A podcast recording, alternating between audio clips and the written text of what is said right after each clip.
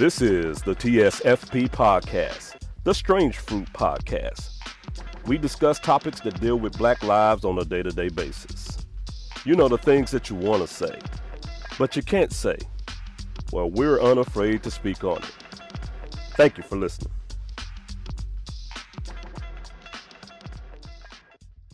Talking about this, and one of the things we talk about, there's no real federal mandate as to how history is taught, which is a huge problem when you really think about it. There's no and especially when you get to the state and local level, the state level, each state gets to decide what, if any, history is taught. So you think about, you look at your Mississippis and your Alabamas and your Texas and all these places who they're, you know, what they're going to make, who they're going to make the hero of these stories and how they're going to couch it so that everything that you hear historically is acceptable. And why we're taught in why probably we were in 8th grade thinking, oh man, these Mexicans were so bad. You know, they were so terrible. Santa Anna, it's a good thing that Santa Anna was defeated because now we have Texas. But really, if we had Santa Anna version of Texas, slavery would have ended right there. Like, so you look at all of these, you look at how things really go down and how history looks. And when you find out the underlying, you know, cause of these wars and all these things, you realize how much we've been lied to throughout history, how much of the story is just a straight up lie. That's it. When it comes to Adrian. Heroism. Just, you know, even the heroes, like my buddy and I were joking about how the heroes of the Alamo, like Jim Bowie was a drunk mercenary. The dude who we got the Bowie knife from was nothing more than a drunk mercenary. He didn't have any love for Texas or anything like that. He was a drunk mercenary who liked to get drunk and kill people. That was his thing, getting drunk and killing people.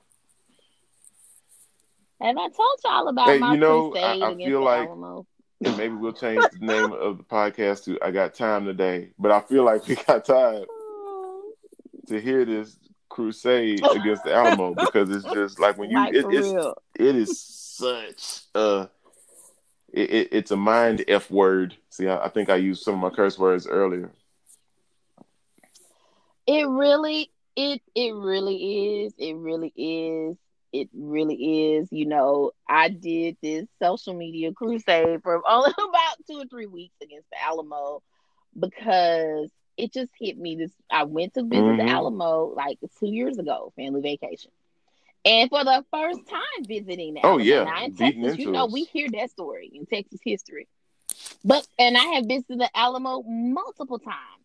But this time I read through the actual history there. So I'm reading the walls and reading through the history. Then I pick up a book inside of the Alamo gift shop. Then I pick up another book inside the Alamo gift shop, and I say, you know what? This history, this is not... Yeah. I'm confused how accurate the history is at the actual Alamo and how we have repainted it tremendously for Texas history. So I felt like, you know, what happened at the Alamo is essentially... The Texicans were white people from the United States. Mexico had this extra land, and they said, "Hey, we want people to come settle this desert land that's not settled. We'll give it to some U.S. citizens, but you got to do two things: you got to go to church, you know, convert to Catholicism, and you got to become a citizen of Mexico." They come here, and within 5 years, they decide. We ain't finna pay you. And we want to keep these slaves. Catholicism, this our land. And we finna fight and kill. We gonna keep these slaves, and we gonna kill you for it. And so a fight ensues, and then we call our boys in the government. And we gonna take your lunch money. We steal the land because basically, and we gonna take your lunch money. So we steal the land, and we have heralded these people as these incredible brown. Like, I really thought that the story of the Alamo in school, I thought that there were people. Oh yeah, that's the way, because that's the way it's couched. Mexico just attacked. These terrible Mexicans came, and they were horrible Mexicans. And the Alamo, and we're always every story we've heard about Americans that we've discovered was such a huge lie. We are always Americans. Not we, because we're not really included. Black people have kind of glommed onto these stories. But really, when we look at it, we're like, like when you really examine, but we've glommed onto these stories. We've kind of, because it was just like, it was taught to us like it was truth. And then so we look at it, and the Americans that fought, no matter which story we hear, they are always these plucky underdogs. It's never like kind of evil. And they fought these wars, several of them, because they really just wanted to keep black people. And they realized that every other country was was maybe not trying to get it right for the most altruistic reasons, but they were trying to get it right. That's it. And you know what? That's the main thing I forgot, Adrian. You are absolutely right. The three things they had to do: convert to Catholicism, basically go to church, become pledge your Mexican, and they could not own slaves. But because they wanted to own slaves, that's why it all went down. When the Mexican government decided to enforce that rule, they decided we would rather fight you and kill you and fight back than give up our ownership of these black bodies. And man, we keep being told how much we're not worth. But when you look at history, we were worth a lot. Oh man, we were worth a lot. Folks, like I said, they will fight over some Negroes quick. We the most American thing about America. If you think about it, we are the most American thing about America.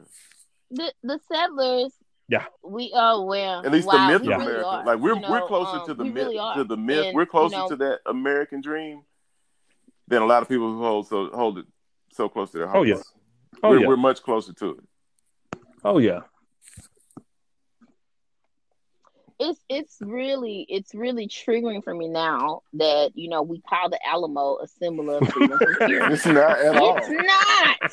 It's not a symbol of freedom from tyranny. It's not. That is not accurate. And my issue is not the history itself. My issue is our refusal to be honest about the history, and that way we repainted it. And we literally whitewash it. I have a problem with that. And at the core of a lot of the issues within America is there is an insistence from the majority upon feeling good and being thought of as good. And they will do the majority is capable of doing evil things. Yet as long as they are thought of as good, they're fine. They're never drawn to anything outside of an apology, and they're fine as long as they're thought of and good. And this particular sentiment and bias that has come up out of slavery, even if I don't know if you guys have listened to, this is another one, we need to mark this down. Race, Religion, and Racism. I've listened to that one. Oh my gosh. It's pretty old. And he's got a book out on it. But I remember when he was doing the series, I was much younger, and it went on for like a couple of months, and then he wrote a book. But one of the things he talks about that I see the black church has skimmed right over is he says the reason you see so many people, black folks, exiting Christianity, and they say that Christianity was a white man's religion is because the church co-opted and got in bed with slave owners to make them feel good about slavery. The church endorsed it. And he also talks about, he says the church is the light of the world, and that is why once the church got into it, the world followed suit, and it became a stronghold. And that is why technically we say that, it's the white man's religion, and it doesn't do anything for black folks because it was never designed to do anything for black folks. And just like anything else, you don't throw the baby out with the bathwater. Christianity is a tool that was misused, but pastors the church needs to understand when we say it's a white man's religion, that is true. We are saying that it was made. I mean, you can't dodge that. You can't dodge that. That is definitely you can't dodge that. Nah, you can't dodge. You cannot dodge it. And then we got to address that, and then you got to repurpose the tool for the freedom that it was designed to be. But you got to acknowledge where it missed it and where it skipped and how it has been in play for all of these years. And that's where we got to make a turn. Thank you for listening to the TSFP, the Strange Fruit Podcast. Please like, subscribe, and share the podcast with others. You know our motto, each one reach one to teach one. Also, do us a solid. Sound off on our Facebook and Twitter page, the Strange Fruit Podcast.